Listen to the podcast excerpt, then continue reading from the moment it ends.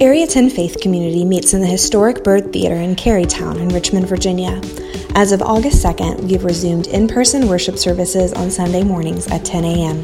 We are committed to the health and safety of our families and will continue to offer our simultaneous live stream at youtube.com slash area 10 faith community. We hope you'll join us at the Byrd Theater again soon, but in the meantime, we're providing the best possible online experience we can for you. Now, on to this week's message.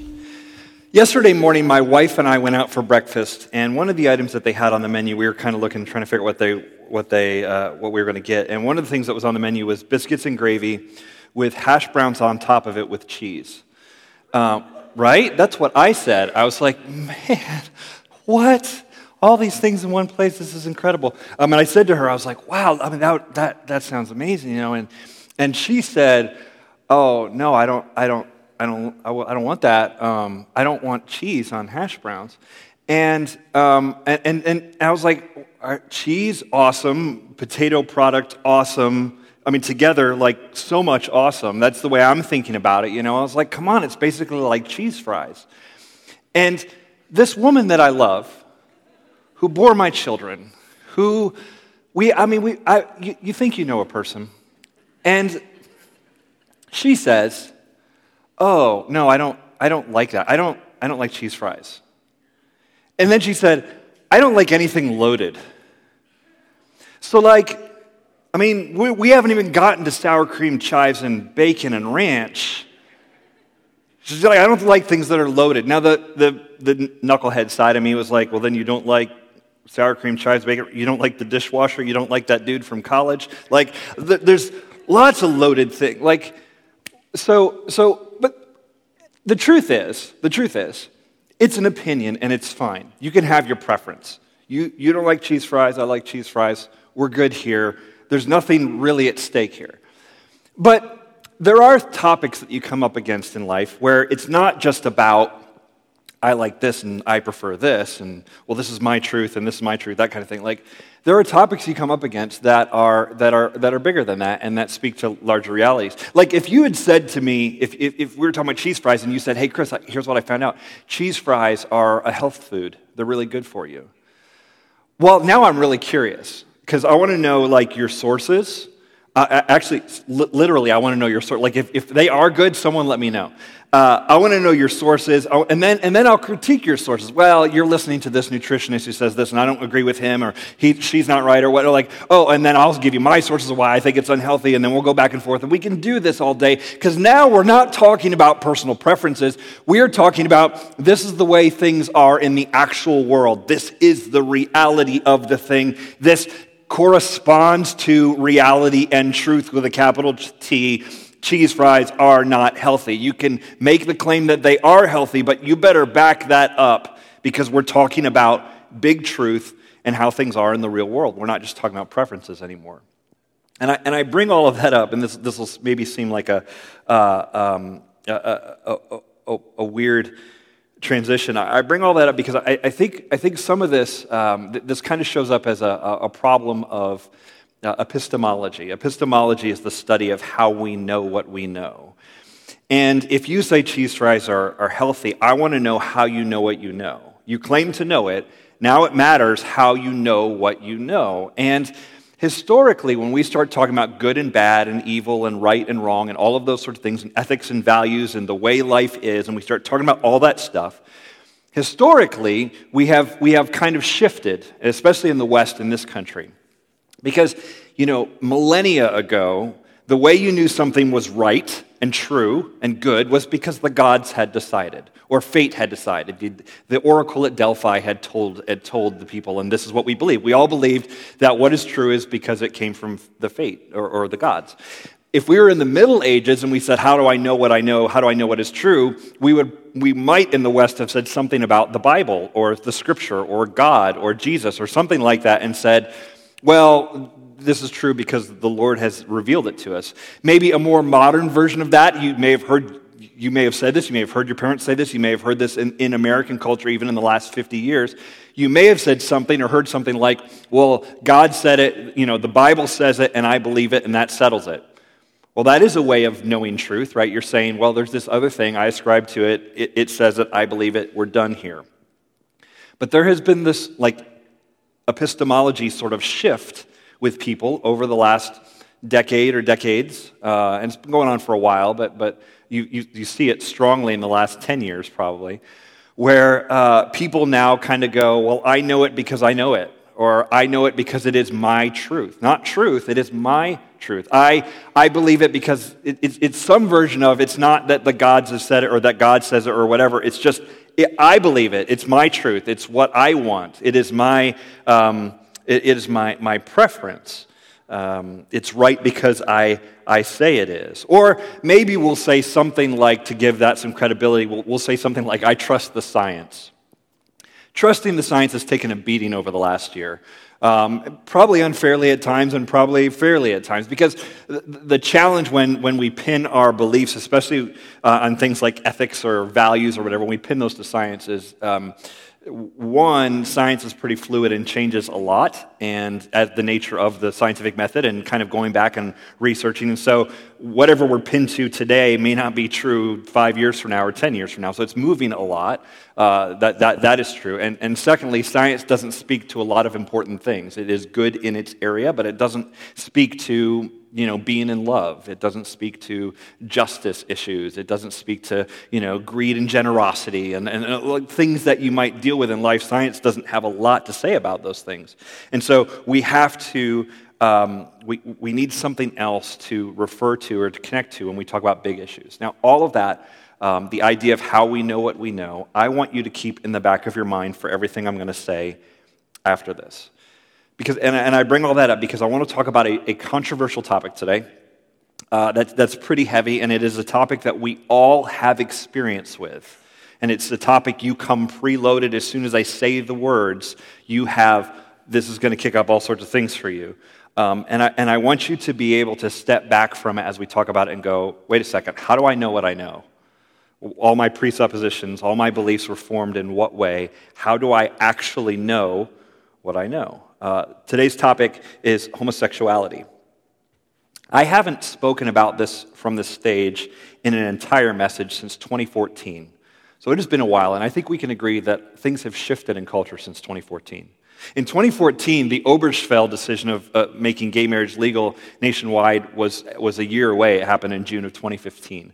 Uh, and since that time, a lot of things have shifted um, about truth, about how we know what we know, about, about what is right, what is wrong. Uh, a lot of things have shifted in culture around sexuality, sex, gender, attraction, preferences. Um, and whenever I have conversations with people about this, because sometimes people want to, you know, let's talk about this or where are you at with this, um, all of those conversations about those things end up back in this place of, but how do you know what you know? How do you know where your standing is connected to any sort of, of truth? And, and who gets to decide what is true? Um, it's truth defined by your personal preference or my personal preference. I like it this way, I prefer this. Is it like, do you like cheese fries or not? Or is truth something that is defined by something larger than us? Is there a bigger story that we are connected to? And so I want us to keep this in mind as we examine this. Uh, we're going to dive into 1 Corinthians 6, into one of the most contentious scriptures in the New Testament. The verses I want to read to you have been used, well, we'll get to them in a second, don't put them up there yet. The, used, the, the scripture I want to read to you are, have been used and abused, misused and abused for, uh, for millennia, I think. Um, and so uh, we have to be careful as we go into them and, and read them well um, because people have been hurt by things that are, we're going to read today. Um, and people have had a lot of anguish and pain over things that we're going to read today. And so as we go into this, a couple things I want you to know. One, um, I tread lightly here. I don't want to pile on anybody for anything. I, I suppose there are preachers or churches uh, where people really get the, some joy out of like, you know, I really told them, I, I, gave it to them, you know, I really stuck it to people today. They really heard the, the hard truth and all that kind of stuff. Um, I'm not one of those people that enjoys that. Um, it, it, it, it is hard to deliver hard truth to, to the culture. It is hard to point out things in culture and say, hey, let's look at this, let's talk about this, this is a challenge. Um, so I, I, I have to wrestle with my own heart on these things when I speak to you. A lot of people ask me, they're like, oh man, I, I, I hate public speaking. I, it must be so hard to get up there and talk in front of people. no, the, the, the talking in front of people is not the hard part for me. Uh, I don't get all like incredibly nervous or whatever. Uh, the hard part is wrestling with God on these things for weeks before I ever get up and talk about it. So, whatever tough thing we're going to talk about today, I have already had to do work on it in my own heart um, leading into leading into this this morning. And that, so I'm trying to tread lightly with that. Um, and, and the second thing I want you to hear is I really want to get this right. Um, I, I don't want to add to the hurt for people. Um, the church with a capital C in, in, throughout history has, has hurt people with Scripture. And so uh, I don't want to do that. I have prayed going into this morning that God help me to, to speak truth and love and to speak it well. Um, and other people in this church actually knew that I was talking about this today, so they have prayed for me. So the church in Corinth that we've been looking at in this, in this series, in the previous series, uh, in the letter in 1 Corinthians, the church is kind of a buck wild church in, in the New Testament. Uh, in the, the year roughly 54 AD, Paul writes this letter to them. And he's addressing a lot of things that are going on. They're, they're having a hard time staying together. There's a lack of unity. There's some sexual things going on. We, we started talking about that last week. Um, so this message today is kind of a continuation of where we started last week. Um, and, and he's going to open in 1 Corinthians 6, he's going to talk about judgment.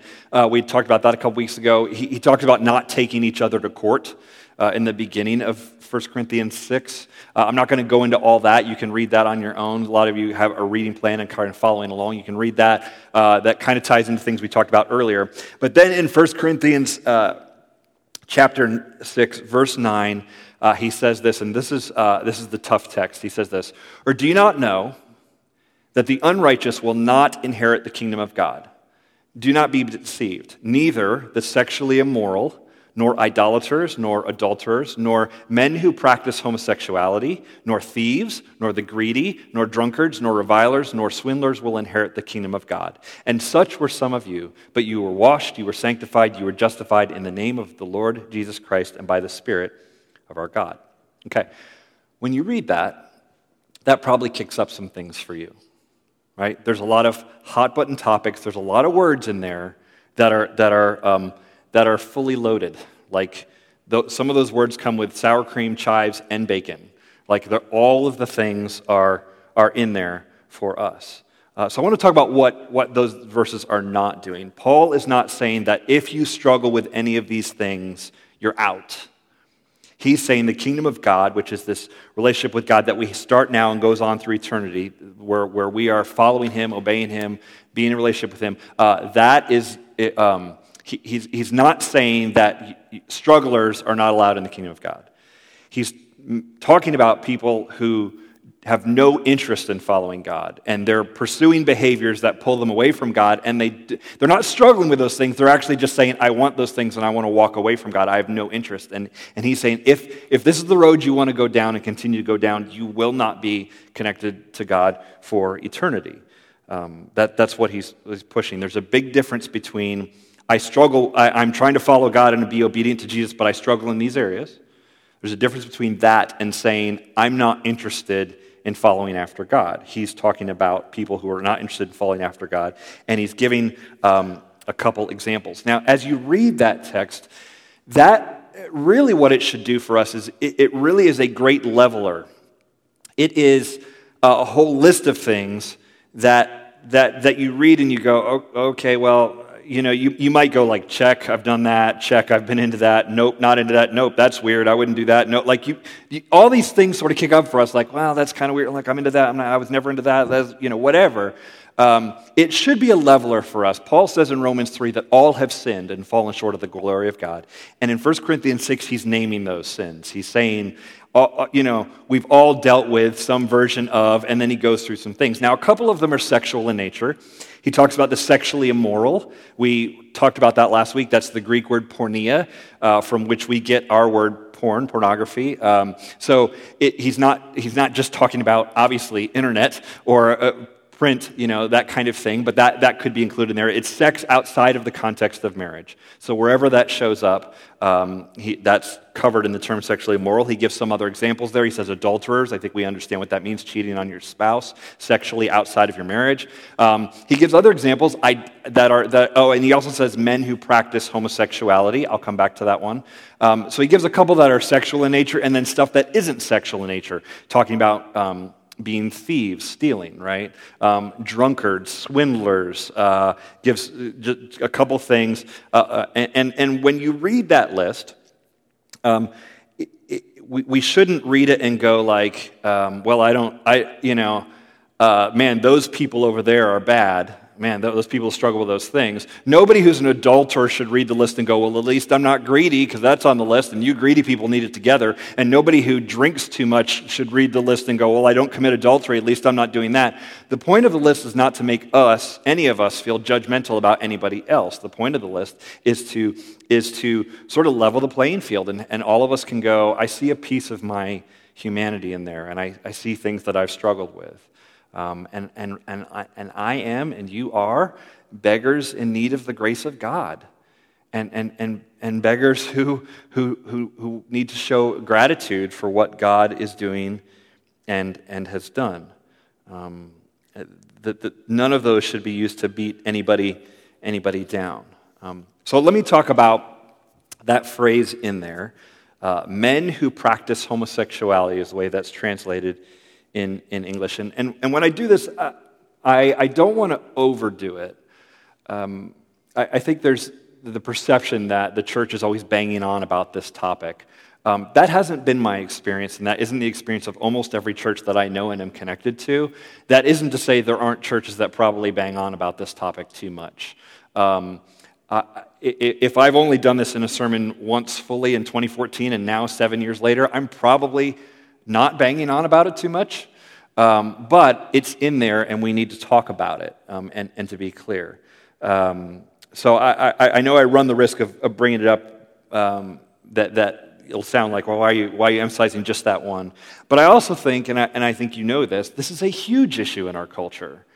Um, it, it is something that is talked about and, and, and taught in schools and in, in, workplaces and like sex and sexuality, homosexuality, LGBT, all of these kind of issues, these things are, are very prominent in the modern American Western world. And so we need to talk about them because it, it's, it's out there. Now, um, uh, it, it's it's very easy to talk about a group of people and lump them all in together. To say, um, so this will say men who practice homosexuality and go, yes, oh yeah, that's those people, that's not me. Or to say, um, you know, all black people or all white people or all Asian people or whatever. And, and it's very easy to stereotype a group and assume that everybody in the group believes exactly the same way. And I think we all know that's not true, right? The truth is, there's a wide variety of people in all of these categories who believe different things, and they have different choices and preferences and, and, and different ways of approaching all of this stuff. So I want to remember that people are individuals, and as I wrote this, I was trying to think of individuals that I know um, and, and, and, and we are all individuals created by God and, and, and loved by Him. So, in the ESV translation that we just read in English, it says um, men who practice homosexuality. Uh, there are other translations of, of that. Um, the NIV translation was very popular in America. The, the one that was written in 1984, which is like the Bible I grew up on, uh, for this phrase, men who practice homosexuality, it says homosexual offenders. Um, that's not, that's not very good. It's really poorly done.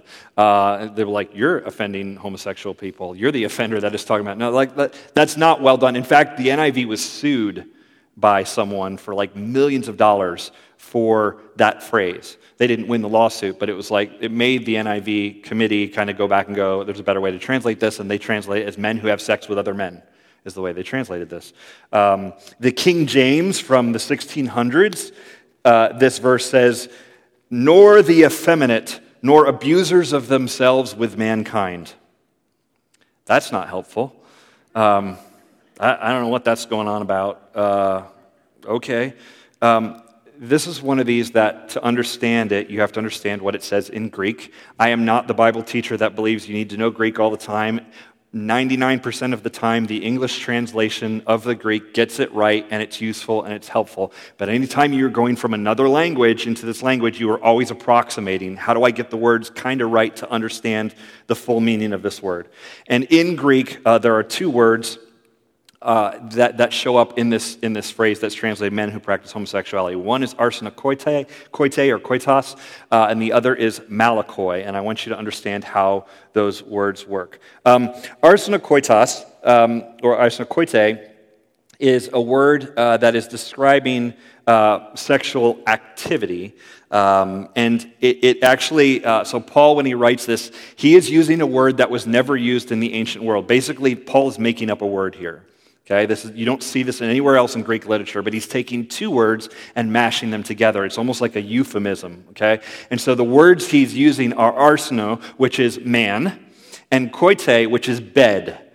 So he's saying man bedding. Um, now, it, it, it, we would kind of have that in our culture if you said, I'm trying to bed someone. You don't mean you're trying to, I mean, maybe you are trying to physically get them in a bed, but it is a euphemism for sex, right? And he, he's using it in a similar way. He's saying man bedding, and he's talking about sexual behavior. It's, a, it's, it's a, actually, it shows up in the Greek version of the Old Testament as well in Leviticus, and, and a lot of scholars believe Paul's kind of making a commentary on those verses. Um, so he's talking about sexual behavior, and this is key. Listen, not attraction. He's not talking about are men attracted to one another. He's talking about are they having sex with one another. This is why the word homosexual in translated here is not all that helpful because when we hear the word homosexual, we think attraction, right? That's kind of the modern usage of, oh, it's people who are attracted to the same sex. And so when you read it there, you go, he must be talking about people. No, he's not talking about people who are attracted. He's talking about behavior. What are people doing? Um, and I have seen articles on the internet. I've seen people share them. There are people who are part of this church that have shared them as well. And I have seen all this stuff where, where people go, guys, the word is wrong. Homosexual is wrong. That word wasn't added till 1946. And everybody, see, everybody before that got it wrong. You know, we need to change it and, and have a better understanding. Okay, pause for a sec. We, as followers of Jesus, and I know that's not everybody in this room, but if you are a follower of Jesus, we, we need to be discerning about what we read and what is true and, and, and kind of dig in. And don't just um, believe something because we want it to be true. We all have that desirability bias. I want this to be true, therefore it is, right? Um, so we have to be very careful here. And so uh, I, I, read these articles and say, oh, well, you know, homosexuality wasn't added into the English Bible until 1946, therefore it's wrong. Any article you read that, that says about the scripture, and this is probably true about a lot of disciplines and a lot of areas, any article that says everybody before me for thousands of years has been wrong, but I have it right on my blog post, just pump the brakes on that for a second, okay? right?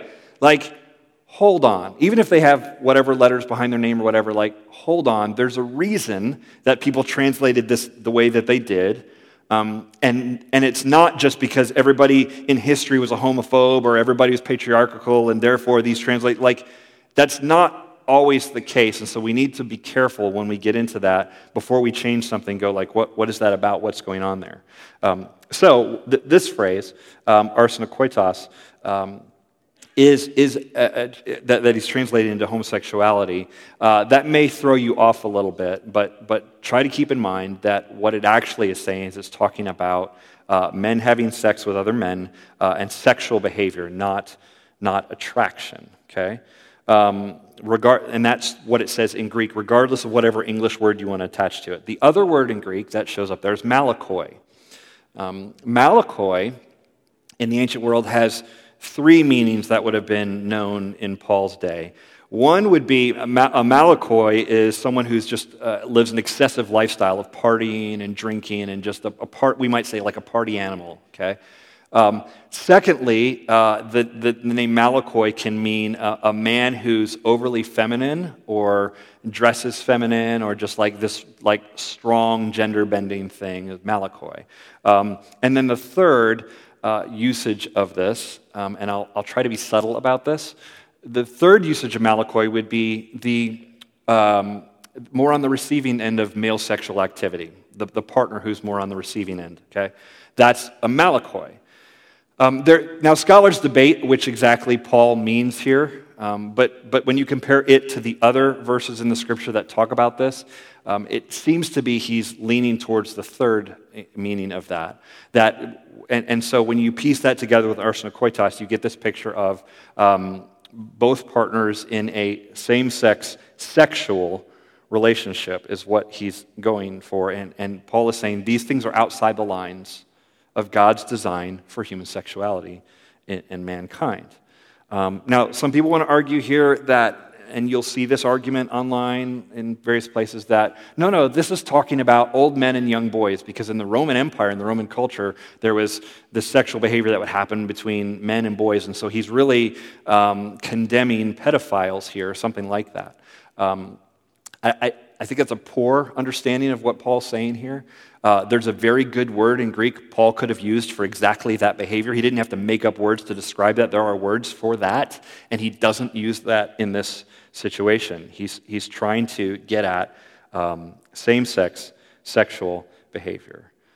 Now, in the church, so that, that's what I, what I think the, the scripture means, or what it, what it says. Uh, let's talk about what it means for us, and, and then we'll kind of pull this all together and wrap it up. Um, in the church, in this church, there are differing views on homosexuality, and there are different views on what does faithfulness to God look like in, for gay men and women, for uh, couples, you know, all, all that. Um, it's really interesting. The first time I taught this, I had several people come up to me when they knew I was going to teach on it. They said, uh, Chris, do you think, because they want to know what I'm about to say, like, do you think people are born this way or that they chose to be this way? And I was like, funny for me, the, the minister guy, to, to be starting talking about binaries and stuff, but I was like, I think that's a false binary on this. I think it's a lot more complicated than that. Our, our sexual preferences and that kind of thing, like, there's a lot of things that kind of go in there, right? Like in your grocery bag, there's a lot of different groceries in there um, in the bag of sexuality, right? Um, so it's, it's not as simple as, well, I was just born this way or I chose this. Uh, I, have known, you've probably known, um, people who, from the earliest age of, of they recall any attraction, they said, I've only ever been attracted to the same gender, right? Um, and then there are people that have dealt with sexual abuse and sort of promiscuous things, different things that have gone on in their life that, that they, from that point forward, they kind of changed direction and they said, okay, I'm, I'm, I'm uncomfortable with that. I'm, I'm more comfortable over here. Um, and, and, and actually, a, a, lesbian friend I was talking to before I taught on this the first time, she said, oh, that's, that's a well known thing in the lesbian community, and we know the difference of people who feel like they were born this way versus people who had gone through traumatic experience and then they're but she was basically like and we don't care it's just sort of like whatever you're on the team that, that's fine um, which, which, I, which I understand and, and appreciated her feedback. But I, I, think within the church, we have a lot of different types. We have people, uh, we have had in this church, and, and, maybe currently have people in this church who, uh, who would say, from birth, I've always been attracted to same sex, and I'm going to pursue that and, and pursue a lifelong relationship that way. We have other people who say, I've always been attracted to the same sex, um, and I'm not going to pursue that because I think faithfulness to God requires me to not go down that route. road. Uh, for some people, they choose celibacy and say, I'm, I'm walking away from sexual behavior as a way to be faithful to God. Uh, I know people who have been. Um, uh, who are attracted to the same sex but married to the opposite sex. Um, and they said, okay, um, which right now, the thing that kicks up into your head, probably for a lot of people, because I've talked to people on this, is they go, they're living a lie. Well, not if they're open about it. It's not a lie. Um, and also, um, it is very possible to love someone of the opposite sex, even if, even if some of your attractions draw you more towards the same sex. And so there's a range of people. And so just to speak any one thing and think it threads the needle for every group and everybody, and then there's all the people who are like friends with people. Well, I have this friend that's this way, and I like, and there's my family member, and there's my brother, and there's my cousin, and there's all these things. To, to say any one thing that would thread the needle and speak to all of those different groups it's difficult. And, and, and, and, I, and I can't get up here and just say, um, you know, well, you're just all wrong over here and you're right over here, and I'm just going to choose these people or whatever. I, I'm trying to be as faithful to the text and, and, and as faithful to how do we, how do we walk this out? Because it's complicated inside the church, it's complicated outside the church. I, I, I listened to a podcast a couple weeks ago, and this lady's a, a lesbian, and she was talking about, um, she was talking about the, the lack of lesbian bars in America I did not know this. Uh, she said that in the early 2000s, there were hundreds of lesbian bars in America. And nationwide, there are now less than 20. One of them is blocks from here. Less than 20. And she said um, she was sort of like, uh, this was not a, a, a religious person by her own admittance. Um, she was just saying, like, uh, the, like, lesbians are dying out. I was like, what is going on? Um, with that. And, and she was talking about how um, a, a, lot of girls who, who might grow up to be lesbian are told at a very young age, well, actually, you're just a boy trapped in a woman's body. And so there's a, a, a big shift going on there. And so uh, that's complicated, right? Uh, so it's not just complicated inside the church, it's complicated outside the church as well. Like th- there's a lot of stuff swirling around in culture um, in this. So if, if I could deliver a, a consistent message to people who are wrestling through this, either personally with same sex attraction or um, as a church, or you have friends or a family member or a child or whatever. Um, I, when you've got all these people coming from different views, if I could personally just deliver this message, this is what I want to say. Number one, you are loved. You are loved. And this is true as you read the list in 1 Corinthians 6. It's true no matter where you fit in there.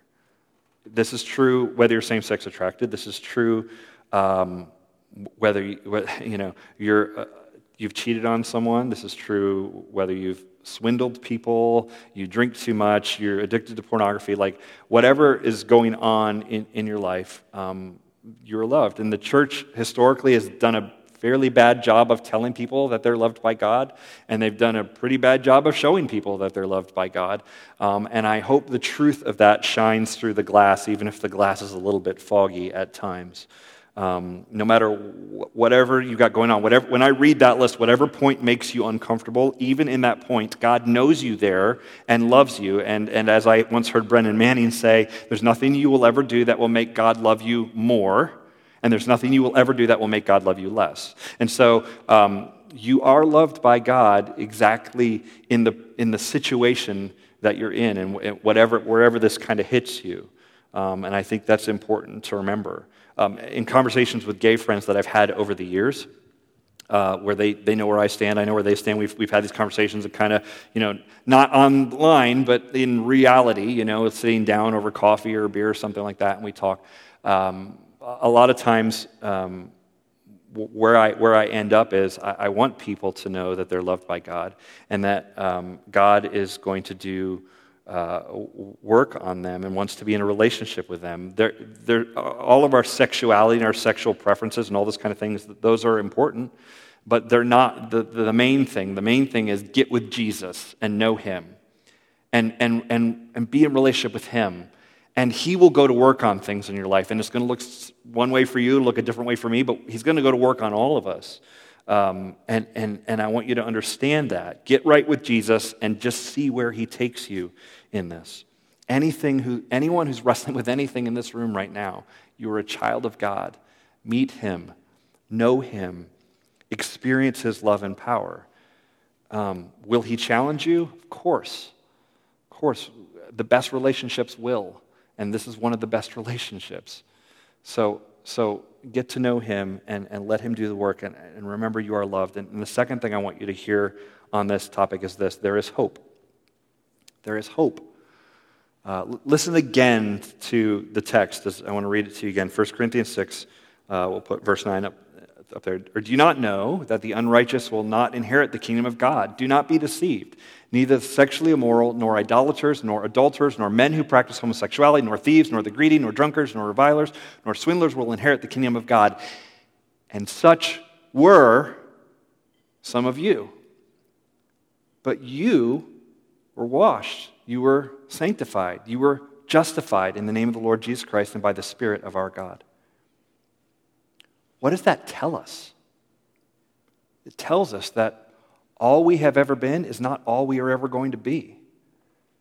It tells us that change is possible. Such were some of you. Not everybody was everything, but you were.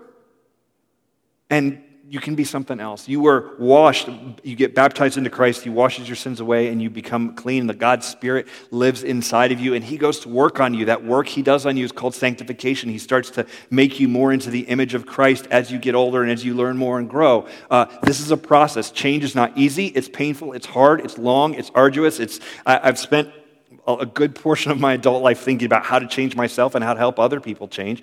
I, am I'm, I'm invested in it, and I know God's work and His Spirit does something there. It is possible. Change is possible. That doesn't mean, if homosexuality is your thing, it doesn't mean one day you're just going to like pray it away or something like that, and one day you're going to be, now I'm no longer attracted. It doesn't mean that. The gospel is not God can make you straight, but rather God can make you holy. And that's true no matter what issue that we're, we're struggling with. Um, God can make us holy and change us. Let me give you some resources on this and then we're done. Number one, uh, a guy I've learned a ton about who I think handles this with, with the truth of Scripture, but is very gracious in the way he talks. And he talks to parents and teenagers, and um, he's all in the transgender conversation right now. All that is a guy named Preston Sprinkle. Uh, he is a theologian, uh, teacher. Um, he's out in Idaho. And um, he has a website, prestonsprinkle.com. You can go, and there's a lot of resources there. He's got some good books. His podcast called Theology in the Raw. There's a lot of good interviews and conversations he has there. Um, I really have learned a lot from him on this topic, uh, and I think it's, it's very good. A second one that I want to give you um, is livingout.org. Livingout.org is written from three pastors in England who um, are all same sex attracted but um, are married to w- women. Uh, and they have a ton to say there. There's a lot of resources, really good. Particularly Sam Allberry uh, is one of the main voices there. Uh, he's very good on this. And if you can listen to some of his stuff, he will challenge, whether you're same sex attracted or not, he will challenge you to be a better follower of Jesus in, in just in, in how he talks. And, and, and so there's a lot of great things uh, that are on there. And then finally, uh, we're going to teach a class on this through the summer that actually comes from Preston Sprinkle. Uh, and the class is called Grace and Truth. Um, and Topher and Leanne will be teaching that. It's going to start July 12th on Monday nights, and it's an eight or 10 week class. Um, and it goes through a lot of the issues around sexuality. This class is aimed at teenagers, parents, um, everybody who's, who's connected to this issue has friends, different things going on. Uh, if you're same sex attracted, there's just, it's a deeper dive than what I could do here in a few minutes. And so uh, I think you'll get a ton out of that. And uh, there's a lot of good things there. So please sign up for that class. It's going to be so good. Uh, there's a lot of video stuff that comes from Preston Sprinkles Ministry that we're going to use um, in that class this, this summer. Um, so those are some resources to help as, as we continue the conversation, which you will probably start over lunch today, and then we'll, you know, we'll continue on. Um, I just want to close out um, here by praying because uh, obviously there's a lot of heaviness that goes around this topic. Um, but uh, I, w- I want to pray, pray for all of us as we, as we, as we go home and, and process it today. So let's pray. Uh, Lord Jesus, you promised us that truth would set us free. That is true of easy truth, and that is also true of the hard truth. Um, that when we align ourselves with the way you created the world, um, we can be set free. God, um, I, I pray now for so many who feel not free. They feel enslaved and chained to all sorts of things. And so, God, I, I pray that um, there's an opportunity here to, for your spirit to go to work you can change us, that all we have been is not all we will ever be, that there is hope and there's a future. God, as, as we digest this and, and try to think through it well, um, God, may we move our lives more and more in line with you um, as, as the one who reveals truth to us. God, may we all uh, put an arm around someone and love and be, a, and be a space for someone to talk through their struggles. God, may we confess our sins and be the ones who are confessed to so that we can be healed and be healthy and whole. Thank you, Lord, for the truth of Scripture, even the tough stuff. In Jesus' name we pray. Amen.